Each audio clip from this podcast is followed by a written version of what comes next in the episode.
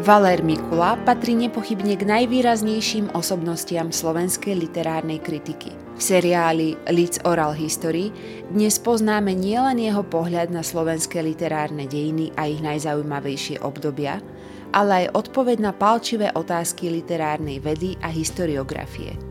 Dajú sa aj samotnej dejiny literatúry napísať ako príbeh, alebo sa máme pokúsiť zaznamenať ich tak, aby boli objektívne. Čo je objektívne, to už každý ti spochybní.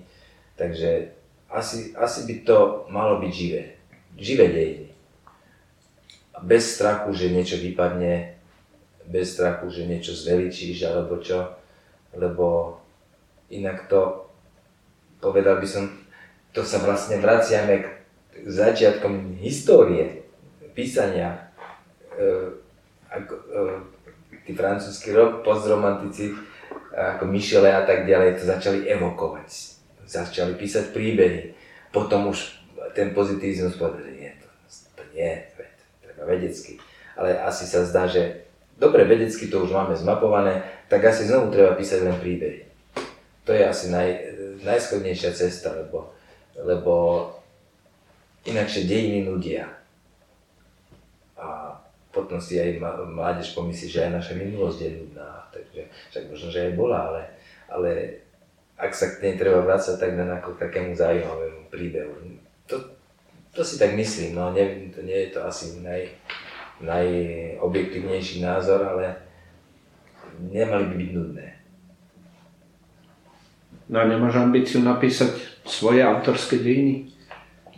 Nie, to by si to človek musí mať maličko maličku dejiny. Ja, ja som vždy pristupoval výberovo k literatúre, že nikdy som to nejako plošne nemapoval, takže na to by som si naozaj netrúfal. Lebo možno naozaj veci, ktoré si človek nevšimol, stoja za povšimnutie. Takže to skôr len kapitolky nejaké. No. Ktoré by to boli tie najzaujímavejšie pre teba, také tie pohoria tých, pohoria. tej krajiny literatúry, ktoré by to mali byť? No tak to by som, to ako som hovoril, od toho národného obrodenia, tam sa dá nájsť. Už aj ten kolár, to je zaujímavý, do istej miery autor, holí, romantici, e, aj tí realisti sú veľmi, no Kukučin je dodnes ešte, povedal by som, málo, e, málo zo všetkých strán, aj keď ten Čepan ho veľmi dobre chytil, ale, ale až príliš vedecky.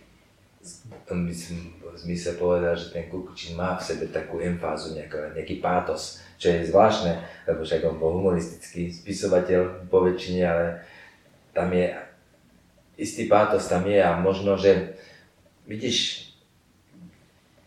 možno by stalo naozaj napísať dejiny literatúry z toho hľadiska, že čo je slovenský e, naturel.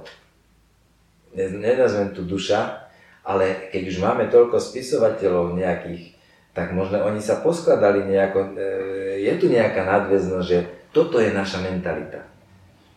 Však tá mentalita to neznamená, že mu je len taká a taká, tam môže byť, mať veľkú varietu, ale odkiaľ sa my dozvieme, čo je naša mentalita, ak nie od spisovateľov. Takže možno, a malo by zmysel napísať také dejiny literatúry, pátrať po tom, ako sa to postupne aj vyjavuje tá slovenská mentalita a ako aj tie literárne texty ju menia nejakým spôsobom. A na to možno treba kolektív, ale podľa mňa napríklad, keď som spomínal krčmeny, na to stačil aj sám. Určite je to skreslené a tak ďalej, ale on mal, on mal víziu. A dnes to už sa nepatrí mať nejaké vízie, ale to znamená víziu v tom, že niečo hľadal. A toto by možno bolo, boli, boli zaujímavé dejiny slovenskej literatúry. No, asi na to treba kolektív, že to je zase problém, to by museli byť rovnako zameraní ľudia, mať rovnaké mentality.